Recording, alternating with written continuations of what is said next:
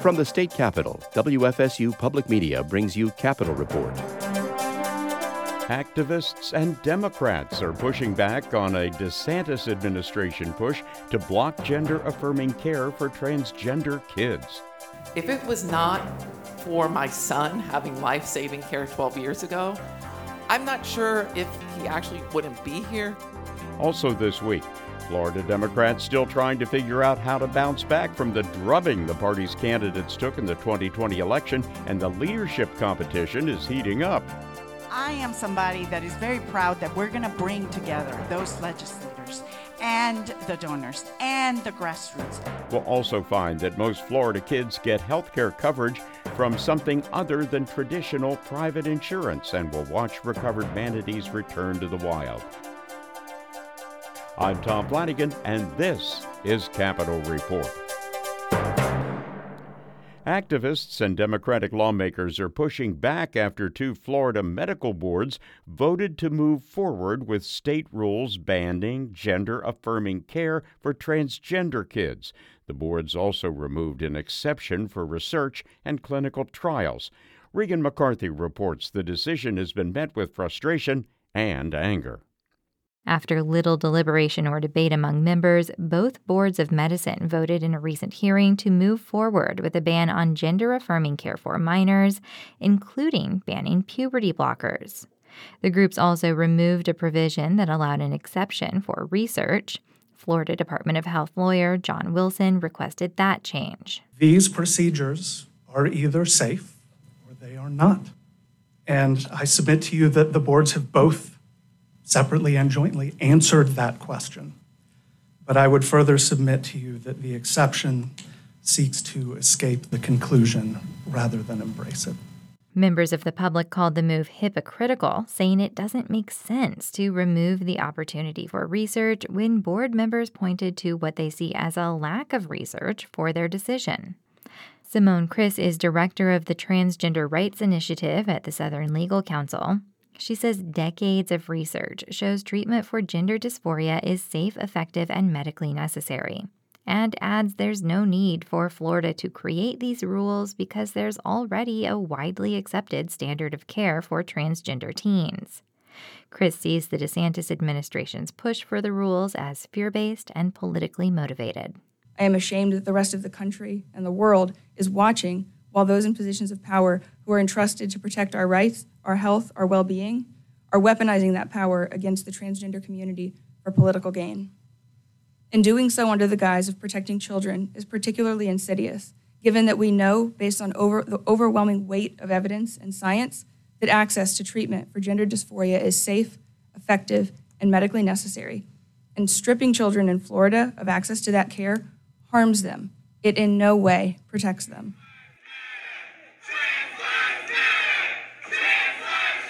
Moments after the board members voted, the meeting turned to chaos.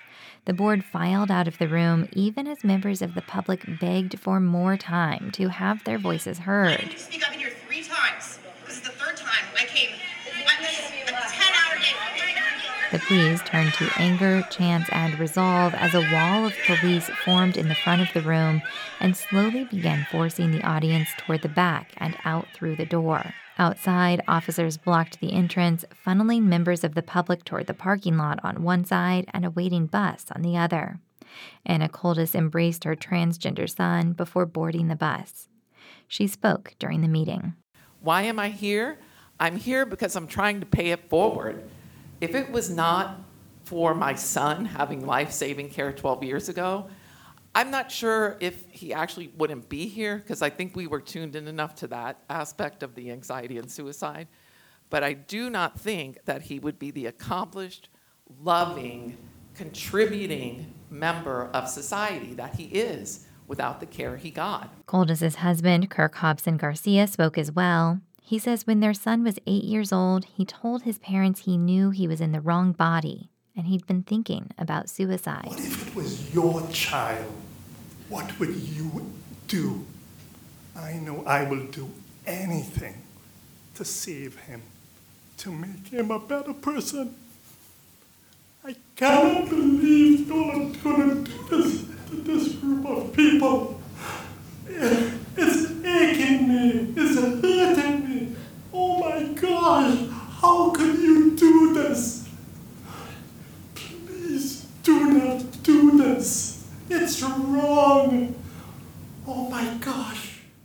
Florida Democrats are rallying around the cause. Orlando Democratic Representative Anna Eskamani spoke at the meeting. She called out the validity of the data the board used for its decision making.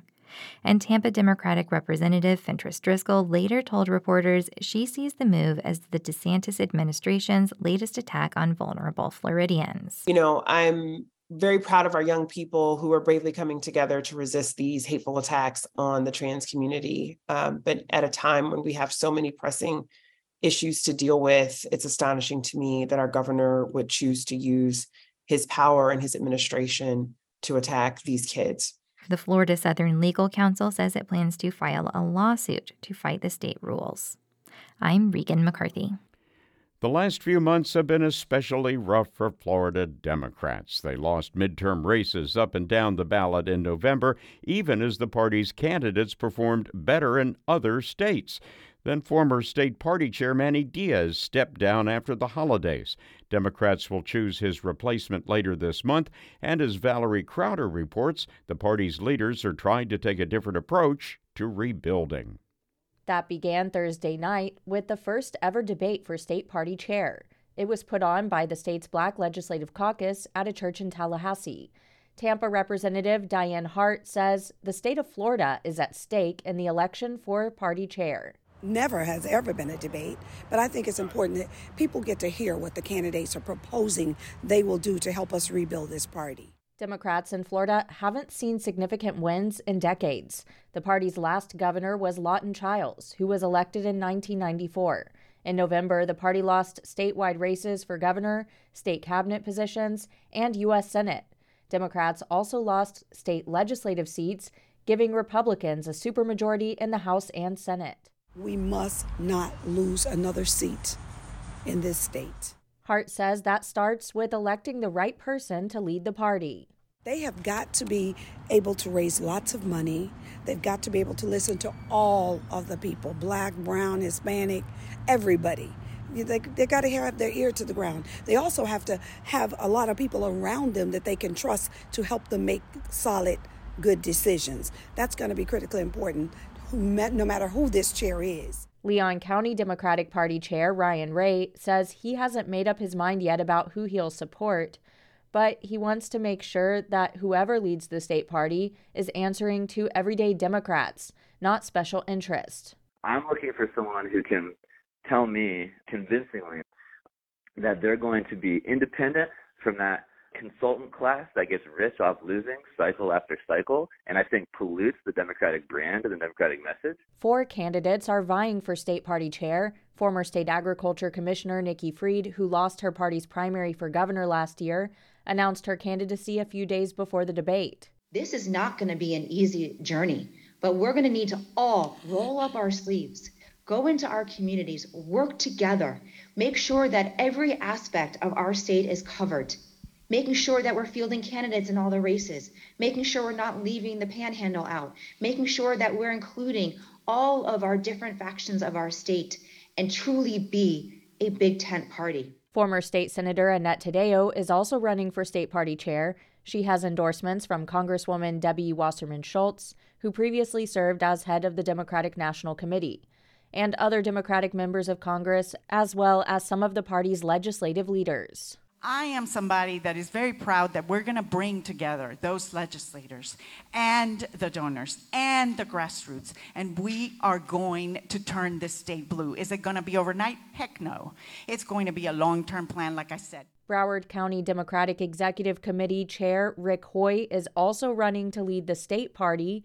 He says he's the person the party needs to reach to win. I am a black U.S. history teacher in Florida. I'm a unionist. I'm under attack in every way possible in the state. The state party's progressive caucus leader, Carolina Ampudia of West Palm Beach, is also running for state party chair. She's also a member of the Labor Caucus, and she says she believes the party can do things differently. I think that I am the choice for this because I'm a reformer through and through who has experience organizing inside of the state in various locations. Democrats will choose their next leader at the party's state executive committee meeting later this month. Republicans are set to select their party chair this weekend. I'm Valerie Crowder. Coming up on Capitol Report, Florida marks the fifth anniversary of a terrible tragedy the massacre at Marjory Stoneman Douglas High School. Nothing we do will bring back our loved ones. Nothing that this is a work of passion. This is a work of hope. Who provides health care coverage for most Florida kids? We'll give you a hint it's not private health insurance. Two thirds of Florida's children are getting their health insurance through Medicaid and CHIP, which in Florida is called Healthy Kids. You've probably heard of microfibers, but how about microforests? It seems something that even kids find exciting. Let's see, do we need to put some more dirt in here? What do you think? Yeah. All right, and we'll use some native soil as well. And after so much bad news about Florida's manatees for so long, there may be a glimmer of light on the horizon. It's been a very tough couple years for the field biologists being out there. We've seen a lot of things that are really sad, depressing. It's heart wrenching. The Marjory Stoneman Douglas High School Public Safety Commission was established just a few weeks after the Parkland shooting in 2018. It was tasked with finding out what went wrong and how to prevent future school shootings. WLRN's Gerard Albert III has this update as Tuesday of this week was the fifth anniversary of the mass shooting. Then Governor Rick Scott and leaders of the Florida legislature appointed the commission members law enforcement officers, educators, state lawmakers, and parents of kids who died. Max Schachter was one of them. His son Alex died in the shooting. That's what we need to do to protect our children, and until we do that, kids will continue to die in classrooms. Either stop the murderer or his bullets. Our goal here today is to stop the killing before it starts. It's been it's been hard, you know, because every every meeting I had to relive Alex being murdered all over again. It's been frustrating because of the ineptitude and the failures in Broward County. And and it's been it's been positive in that you know we've seen some positive change come out of this horrible tragedy, all in Alex's name and and the other 16 victims. Ryan Petty was the other parent appointed to the commission.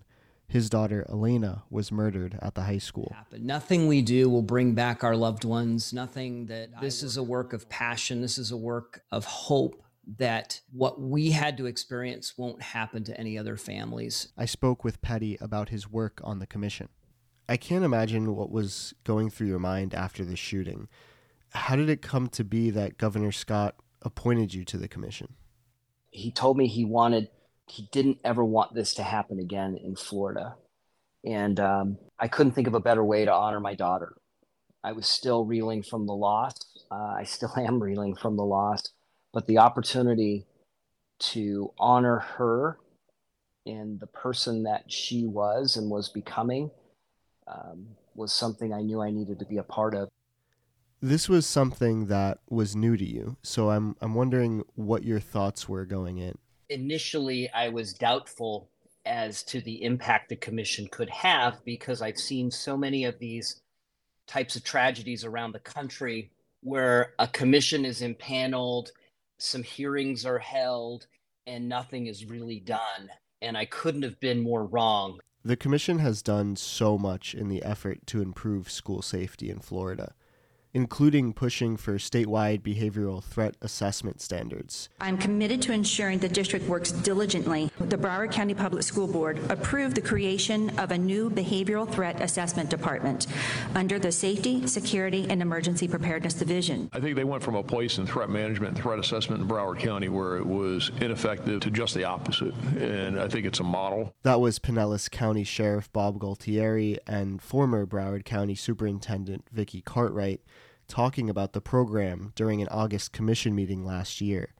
What can you tell me about how these threat assessments work?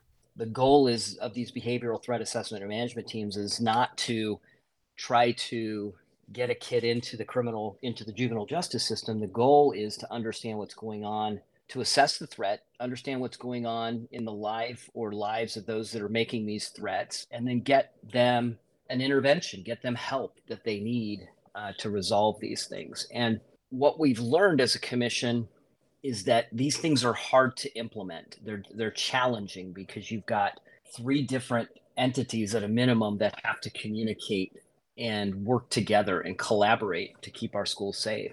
Looking ahead, what's the next thing the commission is going to focus on? Well, the threats continue to evolve. The challenge is changing the way our school districts, law enforcement, mental health professionals communicate about troubled or potentially troubled kids, uh, maybe maybe crying out for help, let's say, or maybe looking to attack a school, um, and getting those entities to communicate better. Ryan Petty is a member of the Marjory Stoneman Douglas High School Public Safety Commission. His daughter, Alaina Petty, was killed in the shooting five years ago. I'm Gerard Albert III in Fort Lauderdale. Nearly 7 million children could lose health coverage as the COVID public health emergency unwinds and states begin redetermining Medicaid eligibility. That's according to a new report from Georgetown University's Center for Children and Families. Executive Director Joan Alker says the vast majority of kids will still be eligible for the program and could instead lose coverage due to administrative issues, like a renewal letter going to the wrong address. Alker talked with Health News Florida's Stephanie Colombini about why kids in this state are especially at risk. So, in a state like Florida that doesn't cover very many adults, the largest group by far of people on Florida's Medicaid program is children. And in fact, what our new report finds is that two thirds of Florida's children are getting their health insurance through Medicaid and CHIP, which in Florida is called Healthy Kids, for children whose income's a little bit higher. And the state has identified just under 2 million cases of people that they think are likely to lose coverage during this process. That's a lot of people. We don't know how many of them are children, but I'm going to guess at least half of those are children. And what about the way Florida runs its Medicaid and CHIP programs could make it complicated for families as they're trying to renew eligibility for one or enroll in another? A lot of states just have one program for kids with one easy front door. Florida doesn't. Florida has multiple programs run by different systems and agencies. Florida also has premiums that are required to enroll in the Healthy Kids program. So there are a lot of moving parts here, and that's going to be confusing for families. And the governor and the state really need to step in. They need to make sure that there's enough staff and adequate call centers, adequate language support, to ensure that families get through this process. How can the state help communicate to families, you know, you as a parent might not be eligible for Medicaid anymore, but your child could be? Yeah, that's a great question. And when messaging is being directed at parents, it's important to say your child is probably still eligible for Medicaid. That's not the messaging that we're seeing in the state you know, when you hear about this issue, and this is true in Florida, but elsewhere too, you hear a lot about, oh, people are on the program whose income went up. And so now they're eligible for their employer coverage or the marketplace or healthy kids. Well, that's really not the case uh, for children. The vast majority of children, because the income eligibility levels are higher, are going to remain eligible for Medicaid. And so that's a key aspect of this messaging Whereas there seems to be a tone now of, oh, wow, we've got, you know, about 2 million people that we think are going to get kicked off pretty quickly. No, that's not the message we want. We want to hear, we're here to help you make sure that your child keeps their Medicaid coverage. Now, the state can do as much as it can to use electronic data, available data to make this renewal process easier. Um, but really, the state is going to have to work with children and parents where they are in the community childcare centers, schools, pediatricians, everybody who comes into contact with children, educating them about this process that's about to start and encouraging families to update their contact information. That was Joan Alker with Georgetown Center for Children and Families speaking with Stephanie Colombini. Forests store more than a quarter of the Earth's carbon dioxide and are crucial to limiting rising temperatures. But trees don't grow fast enough to compete with the amount of fossil fuels released into the atmosphere. That's the word from scientists who are learning that a surprisingly small solution could have a big impact in fighting climate change, as WUSF's Kathy Carter reports. It's early morning in Bradenton, where about a hundred volunteers, armed with shovels and pruning shears, kneel in about half an acre of freshly tilled soil for a community planting. We're going to clip these roots so it'll come out of the pot. Oh, yeah. We don't want big roots. All right, let's try now. I think that's going to be great. Yeah. That's Manatee County Master Gardener Norma Casita giving direction to a local school group. By the end of the day, these gardeners will have planted about 1,800 shrubs and trees to create a microforest at Heritage Harbor, just east of I 75. Charles Reith with the nonprofit group Sarasota Urban Reforesters says Japanese botanist Akira Miyawaki pioneered the technique of planting species close together so they compete for sunlight. Because of the density, the canopy trees get these shade signals in early morning and late afternoon light that stimulate hormones to grow as fast as possible. That means a microforest will mature in just decades instead of up to a century.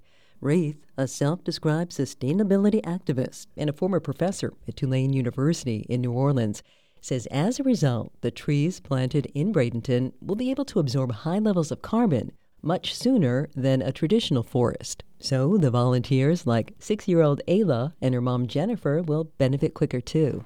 All right, let's see. Do we need to put some more dirt in here? What do you think? Yeah. All right, and we'll use some native soil as well. I already got a lot of that. Oh, good. Microforests are becoming increasingly popular, particularly in urban areas where space is tight because they can fit pretty much anywhere. The one in Bradenton is the fifth of its kind in the Gulf Coast region. Brad Oberle, a professor of biology and environmental studies at New College of Florida, is helping organizers track the amount of carbon these microforests will eventually store. Oberle helped create a food forest planted by students at New College on just under an acre in 2015. If we can understand how to make forests grow even better, we potentially have a really powerful tool to combat climate change. The New College team measured their trees two years after the initial planting. And taking the soil and trees together, Oberle says in that time, the tiny food forest pulled 20,000 pounds of carbon dioxide out of the air. That's equal to the amount produced by two households in a year. At double the size and with larger trees, the microforest in Bradenton will pull even more. And that's important because carbon in the air means a warmer planet. According to the Florida Climate Center, 2022 was the 12th year in a row the state experienced above average temperatures. And another benefit of microforests is that they help reduce what's known as the urban heat effect that's created when natural land is replaced with development. These microforests create a zone certainly under them, but extending further out than one might expect that cools the air down considerably. The most obvious ways trees cool the air is by shading. They also do it through transpiration. That happens when trees release water into the atmosphere from their leaves. As the water turns from liquid into vapor, the surrounding area is cooled. And while even proponents say microforests won't solve climate change by themselves, Reith says these hyper-local patches of nature can help, especially when they're multiplied the best way to combat climate change is to engage a lot of people and to have these kinds of forests in every neighborhood. So, he says, the microforest in Bradenton should cool the air for these volunteer gardeners for many decades to come. Now, what should we do? Mulch. Okay, let's put some mulch on it. How does that? Does it look like a happy plant now? Yeah. Okay, good job. Yay! I'm Kathy Carter in Bradenton. You're listening to Capitol Report from WFSU Public Media. I'm Tom Flanagan. Finally, this week, a lot of rehabilitated manatees have been released in Florida this month. WMFE's Amy Green reports the releases represent a rare bright spot during an otherwise bleak time for Florida's manatees, but things may be looking up. One, two, Bianca was a mere calf when she was rescued in 2021 from Florida's ailing Indian River Lagoon. After a long recovery at SeaWorld, she finally swam back into the wild. She was among a record 12 manatees released in one day at Blue Springs State Park, about 35 miles north of Orlando. Cora Berchem of the Save the Manatee Club helped carry Bianca into the warm water near sunrise. Opening the stretcher and seeing her, you know, slowly swim out of it and exploring the natural environment for the very first time um, here at Blue Spring it's just amazing. It's heartwarming to see that. The releases are a sign of hope as an unprecedented die off of Florida's iconic manatees continues. Nearly 2,000 deaths were recorded statewide in 2021 and 2022, a two year record. Conservation groups say the mortalities represent more than 20% of the state's population. Many of the deaths are related to ongoing water quality problems and seagrass losses that have left manatees starving in the Indian River Lagoon. Now, many of the sick and injured manatees rescued during this time are ready to be released. Some rescued manatees are near death when they arrive at facilities like SeaWorld, and the recovery from starvation is much longer than for other problems like red tide. For starvation, the recovery can last months and even longer for orphan calves like Bianca, who never learned basics from her mother, like finding food or warm water during the cold months. Monica Ross of the Clearwater Marine Aquarium says the releases are very rewarding. It's been a very tough couple years for the field biologists being out there. We've seen a lot of things that are really sad, depressing, it's heart wrenching. The releases also come as the number of deaths this winter is down, an encouraging sign for the cold sensitive manatees and the wildlife agencies say the manatees in the wild appear to be in better health. That could be because of an effort to provide supplemental lettuce for starving manatees in the Indian River Lagoon, but it also could be because the die off has reached a point where there are fewer manatees left to die. Nonetheless, there are spots in the Indian River Lagoon where the seagrass appears to be rebounding. The manatee was downlisted in 2017 from endangered to threatened. Conservation groups say the downlisting was premature and in November petitioned the U.S. Fish and Wildlife Service to restore the manatee's endangered status. The federal agency has until Monday to respond. Back at Blue Springs State Park, Berchem of the Save the Manatee Club says Bianca looked good. She weighed a robust 900 pounds with a round belly and shoulders. Sometimes I wonder myself what goes on in their heads because, um, you know, they've been used to being in a, in a pool in rehabilitation for a couple of years. Bianca and the others will be monitored for about a year after their release to ensure they thrive in the wild. Sometimes orphan calves like Bianca struggle and are rescued again and returned to the wild after another short rehabilitation. Hopefully, they, they get to get used to being wild animals sooner than later. But for Bianca, on that bright morning as she swam out into the spring, the outlook seemed hopeful. Amy Green at Blue Springs State Park. Our regular Capitol Report correspondents are Valerie Crowder, Gina Jordan, Lynn Hatter, Regan McCarthy, and Margie Menzel. Thanks also to Gerard Albert III, Stephanie Colombini, Kathy Carter, and Amy Green. Technical assistance for Capitol Report comes from Evan Rossi, and I'm Tom Flanagan. Please join us again next week for more reports from the state capitol.